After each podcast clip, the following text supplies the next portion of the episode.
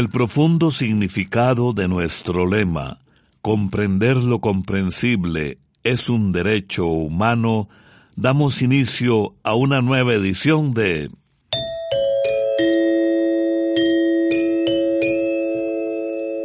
Oigamos la respuesta del Instituto Centroamericano de Extensión de la Cultura. Hoy hablaremos acerca de por qué si los huracanes se originan en los océanos, el agua de lluvia que llevan no es salada. ¿Qué se puede esperar de la menopausia? Hoy vamos a conocer. Nos preguntan quién fue el inventor del pararrayos. Les enviamos, amigos y amigas, un saludo cordial de Navidad. Que la estén pasando muy bien. Volemos con la imaginación a Ciudad Delgado, de El Salvador. Allá nos comunicamos con el señor Eliseo Guzmán, quien nos dice, Tengo la siguiente pregunta. La lluvia es agua que se evapora de los ríos, lagos y sobre todo del mar. Lo que quiero saber es por qué si los huracanes se originan en los océanos y se movilizan hacia tierra firme, extrayendo el agua del mar y transformándola en lluvia, ¿por qué esa lluvia de los huracanes no es salada? Oigamos la respuesta. Como usted menciona, los huracanes se forman sobre el mar. Además de fuertes vientos, los huracanes generalmente van acompañados de intensas lluvias. Sin embargo, a diferencia de una tromba marina que puede chupar agua directamente del mar y elevarla un par de metros, los huracanes no chupan agua del mar. Las lluvias que se producen cuando hay huracanes se forman por evaporación, de la misma manera que se forma la lluvia que normalmente cae de las nubes, que tampoco es salada. Cuando el sol calienta la superficie de los océanos, una gran parte del agua se evapora. Ese vapor de agua sube y forma nubes cargadas de vapor de agua que, al enfriarse, se transforman en gotas que caen en forma de lluvia. La razón por la cual el agua de lluvia no es salada es porque cuando ocurre la evaporación, las partículas de sal que se encuentran disueltas en el agua de mar se quedan en el océano y solo el agua se evapora. Por eso es que el agua de lluvia es dulce, mientras que el agua de mar es salada. Hay un experimento muy sencillo que se puede hacer para comprobar esto que estamos tratando de explicar. Ponga a hervir en una olla un poco de agua bien cargada de sal. Cuando esté hirviendo, acerque a la olla una tapa que esté fría.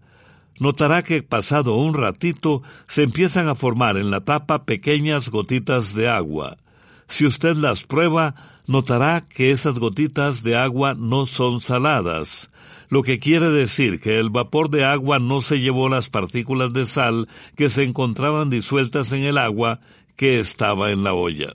Algo parecido sucede cuando el sol calienta el agua de mar, es decir, que no arrastra la sal que se encuentra disuelta en el agua. La sal permanece en el océano y por esto el agua de lluvia que cae de las nubes es dulce. Lo mismo sucede con las nubes de lluvia que se mueven junto con el huracán.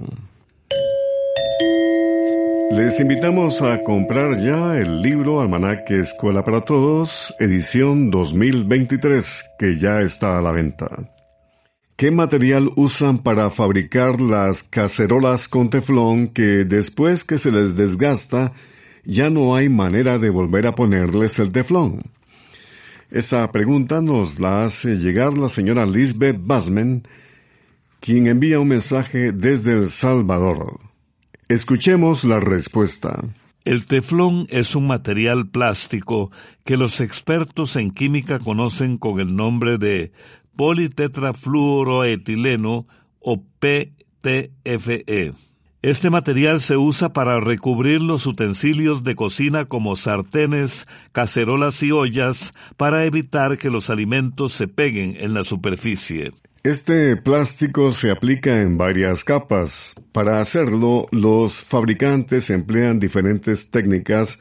Una de las más usadas consiste en rociar el teflón sobre el metal. Después se llevan los utensilios a hornos donde se someten a muy altas temperaturas para que el revestimiento quede bien fijado. Aunque sí sería posible volver a aplicar capas nuevas de teflón en un sartén, esto no es algo que se pueda hacer de manera casera porque se necesitaría equipo especializado y posiblemente saldría mucho más caro reparar una cacerola vieja que comprar una nueva. Para evitar que los sartenes, cacerolas y ollas recubiertas con teflón se raspen y se echen a perder, se recomienda mover los alimentos con cucharas de plástico o madera, evitando las de metal. Además, a la hora de lavar las cacerolas se deben usar esponjas suaves para que no vayan a raspar. Se calcula que la vida útil de un sartén de teflón es de entre 4 y 5 años. El problema cuando la superficie se encuentra muy rayada es que la comida se empieza a pegar. Hay quienes piensan que usar estos utensilios rayados podría ser peligroso porque podrían desprenderse pedacitos de teflón que vayan a parar al aparato digestivo. Sin embargo, hay expertos en salud que dicen que esto no es peligroso porque pasarían por aparato digestivo y después se desecharían junto con las heces. Guitarra, percusión y la voz del cantante costarricense Álvaro Fernández. De las vivencias nace la canción Pericos. Yo quiero decirte a vos que necesitamos tu fuerza, que un puño es un toro y cien toros un ancho camino caminemos. Yo solo puedo cantar muy débilmente. Fácil es callarme, pero si volamos como pericos, qué escándalo nos oirán hasta en Managua y Guatemala. Pone mi atención, quiero que me oigas. Pone mi atención, quiero que me oigas. Pone mi atención, quiero que me oigas. Pone mi atención, quiero que me oigas, que me oigas, que me oigas, que me oigas. La la la la la la. solo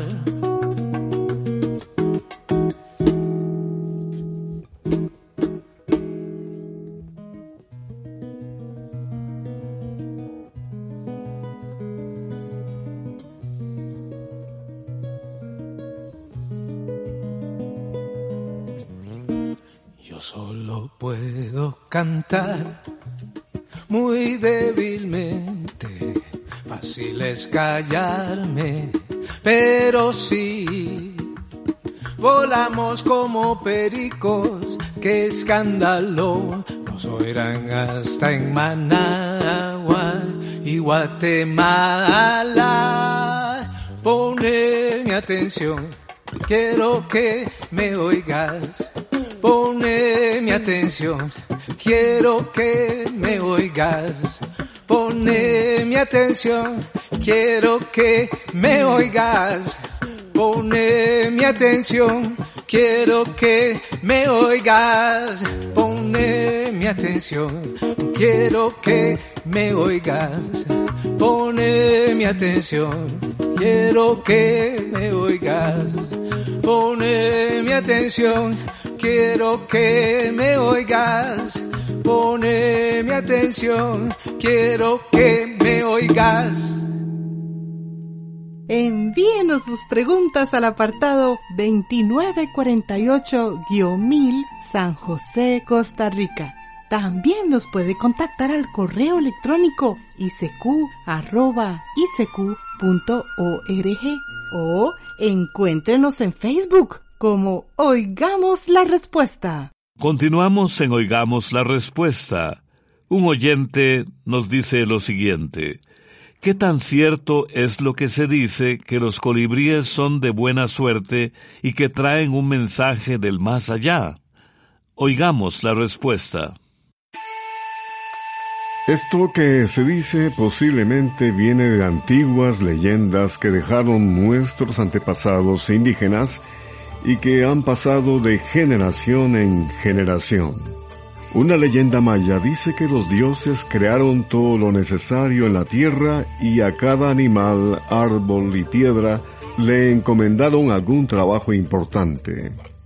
Al terminar, notaron que les hacía falta un encargado de llevar los deseos y pensamientos de un sitio a otro. Y al darse cuenta de que ya no tenían maíz para crear otro animal, decidieron tomar una piedra de jade con la que tallaron una flecha muy singular ya que era corta y ligera. Cuando estuvo lista, los dioses soplaron sobre ella y cobró vida. En ese momento, crearon al colibrí. Sus plumas brillantes bajo el sol reflejaban todos los colores lo que llamó la atención de los hombres quienes intentaron atraparlo para decorarse con las bellas plumas del animal, pero los dioses ordenaron castigar a quien lo atrapara. Por eso se decía que el colibrí no debía mantenerse en una jaula, ya que fueron creados para volar libremente, pues su misión era recibir el deseo de quien se lo encontrara para entregárselo al alma que lo espera. En Costa Rica también existe una leyenda que cuentan los indígenas bribris. Ellos le llaman Bitsu al colibrí y dicen que es el mensajero de Sibó, que es un dios. Pero también Sibó puede tomar la apariencia de colibrí para llevar los mensajes divinos a los seres humanos. Siendo el colibrí un mensajero, los indígenas dicen que hay que dejarlo libre para que cumpla su misión.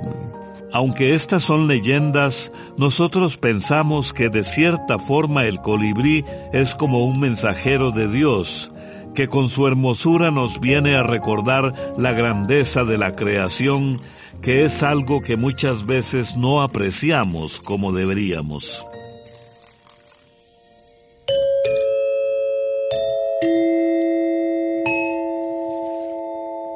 A través de diferentes medios de comunicación, todos los días, de lunes a sábado, transmitimos Oigamos la Respuesta. ¿Qué puedo esperar de la menopausia? Esta pregunta nos la hace llegar una estimable oyente desde Chichigalpa, Chinandega, Nicaragua. La menopausia es una etapa normal en la vida de toda mujer, así que no hay por qué preocuparse. Lo que puede esperar es que deje de venirle la regla o menstruación. Esto ocurre cuando los ovarios van perdiendo poco a poco la capacidad de producir estrógenos y progesterona, que son las hormonas que regulan el ciclo menstrual de la mujer. Entonces la menstruación aparece con menos frecuencia hasta que finalmente desaparece por completo. Por lo general, estos cambios empiezan a ocurrir entre los 45 y los 55 años de edad. Puede ser que por un tiempo la regla o menstruación le venga un mes y quizás el otro no, hasta que finalmente le deja de venir por completo. Es hasta que la menstruación deja de venir durante un año entero que ya se puede decir que se entró en la menopausia.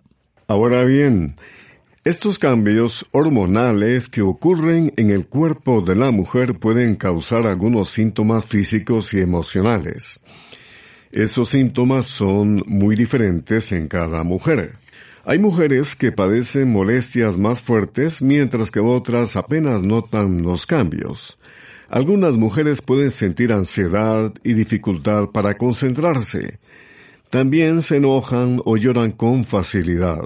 Para aliviar esta clase de síntomas emocionales es bueno hacer ejercicio diariamente y realizar actividades de grupo. Si la ansiedad resultara difícil de controlar, puede ser útil conversar con algún consejero a quien confiarle sus dudas e inquietudes. En cuanto a las molestias físicas de la menopausia, una de las más conocidas son los llamados calores, que son como inesperadas ondas de calor que se sienten sobre todo en la cara o en el pecho. Estos calores pueden comenzar unos cinco años antes de que desaparezca la menstruación y en algunos casos pueden continuar durante un tiempo después de la menopausia. Es conveniente saber que hoy en día existen tratamientos médicos especiales a base de hormonas que alivian muchas de estas molestias. Sin embargo, en caso de presentarse, solo un médico ginecólogo puede recetar esta clase de medicamentos, después de haber hecho un estudio completo de salud de la persona. En todos los hospitales grandes trabajan estos especialistas que son los ginecólogos. También aprovechamos para decirle que a algunas mujeres les ha sido de utilidad la homeopatía para aliviar los calores y algunos de los problemas emocionales de la menopausia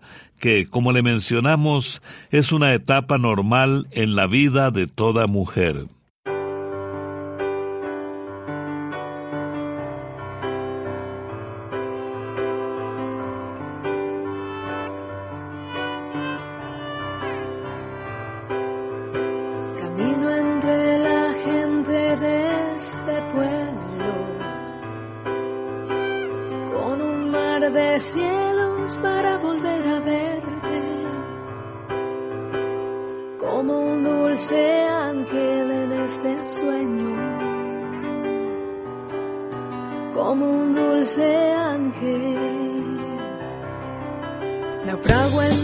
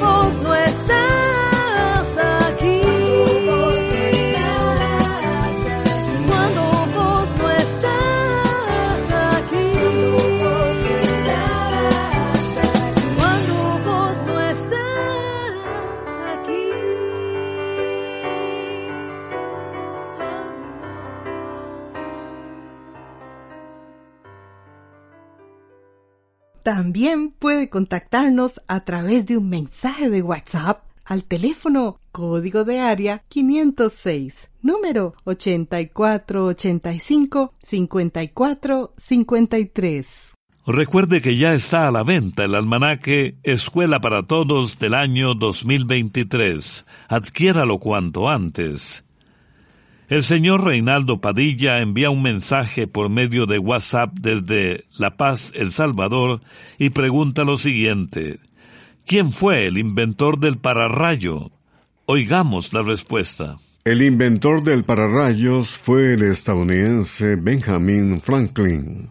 Allá por el año 1752, los científicos sospechaban que los rayos eran descargas eléctricas. Al señor Franklin le interesaba mucho la electricidad y en ese año llevó a cabo un experimento que lo hizo famoso. Cuentan que durante una tormenta, Franklin salió a campo abierto con un papalote o cometa al que le había atado una llave de metal. Un rayo golpeó el papalote y la descarga eléctrica provocó una chispa.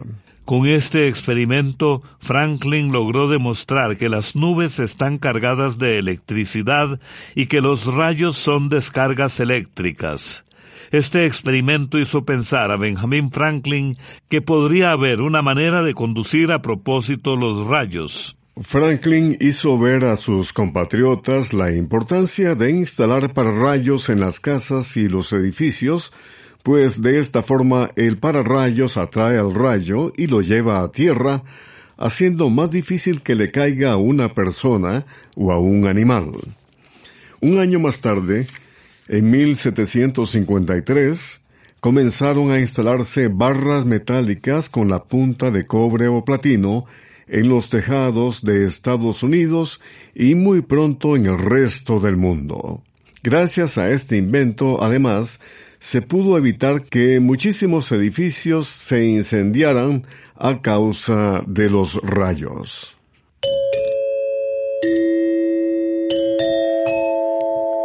Les enviamos a todos nuestros amigos y amigas en América y el mundo un abrazo solidario de Navidad, esperando para ustedes lo mejor en este año que finaliza. ¿Cómo se puede eliminar una plaga de caracoles? La señora Virginia Cabrera nos ha hecho esta consulta desde Moravia, San José, en Costa Rica, y esta es la respuesta. A los caracoles, al igual que las babosas, les gusta vivir en lugares húmedos y cuando hay muchos pueden llegar a causar daños en los jardines o en los huertos. Estos animales son de hábitos nocturnos. Como necesitan mucha humedad, los caracoles durante el día acostumbran protegerse por debajo de la hojarasca en descomposición, bajo piedras o en cualquier otro lugar que los proteja de la luz del sol. Para tratar de eliminarlos hay varias cosas que podría hacer. Puede tratar de recoger los caracoles a mano, eso sí, usando guantes. La mejor manera de encontrarlos es salir a buscarlos durante la noche usando un foco o linterna, o muy temprano en la mañana, que es cuando se encuentran más activos. Algunas personas ponen tablas en el suelo cerca de la base de las plantas, y esto hará que se refugien ahí y se pueden recoger al día siguiente. También se pueden poner trampas. Usted puede poner pedazos de yuca pelada, picada y amontonada. Esto va a atraerlos y así puede deshacerse de ellos. También usted puede poner trampas hechas con latas de cerveza vacías. Se les quita la parte de arriba, se entierran para que queden a ras del suelo y se les pone un poquito de cerveza en el fondo. Los caracoles se van a sentir atraídos por la levadura de la cerveza y al caer dentro de la lata no van a poder salir y se ahogan. El ajo es un excelente repelente. Se machacan cuatro dientes de ajo en un litro de agua y con esto se atomizan las plantas. Si con estos consejos no logra deshacerse de la plaga, puede poner cebos venenosos que se consiguen donde venden productos para la agricultura. Vienen en forma de bolitas y se consiguen con diferentes nombres como metaldehído o caracolicida, entre otros.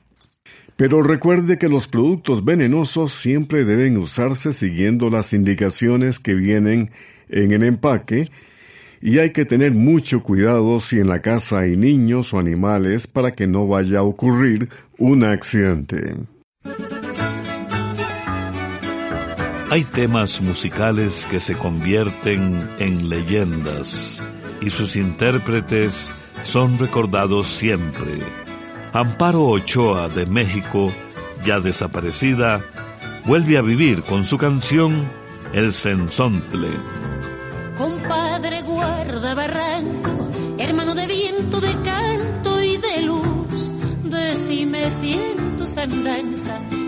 Chavala llamada Arlencio.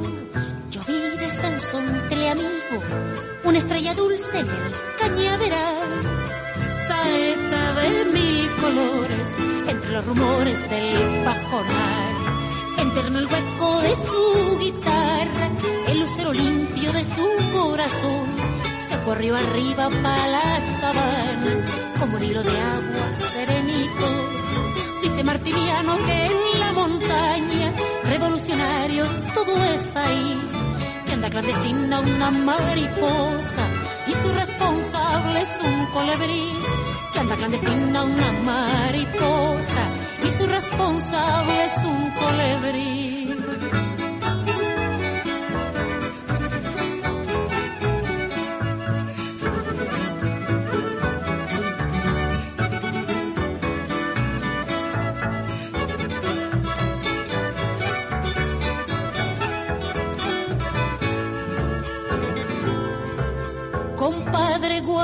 Barranco, ay usted perdone mi curiosidad, cómo era la guerrillera que según sus señas pasó por allá.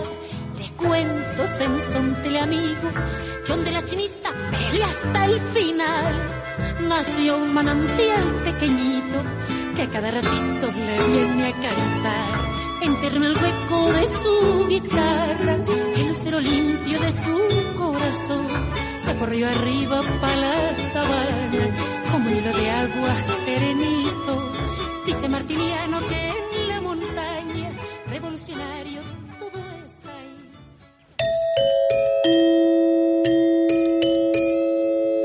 Hipatía de Alejandría fue una filósofa griega nacida en Egipto. De ella, escuchemos lo siguiente. Defiende tu derecho a pensar, porque incluso pensar de manera errónea es mejor que no pensar. Nuestro próximo encuentro es mañana. Vamos a conocer sobre las aves migratorias conocidas como azacuanes. Sabremos también qué podemos hacer para dominar las cosas que nos dan miedo. Y entre otros temas importantes, conoceremos sobre los diviesos o nacidos. Les esperamos.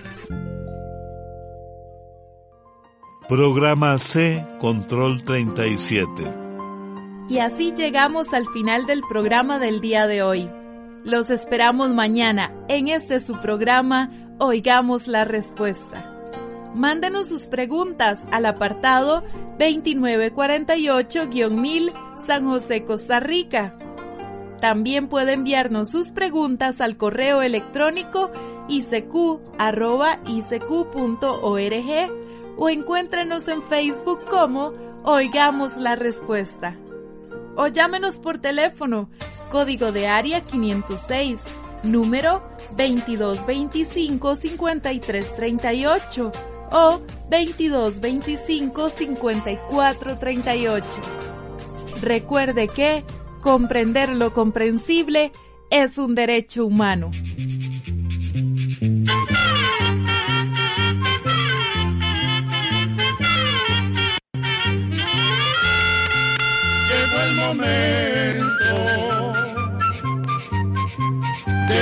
Despedirnos.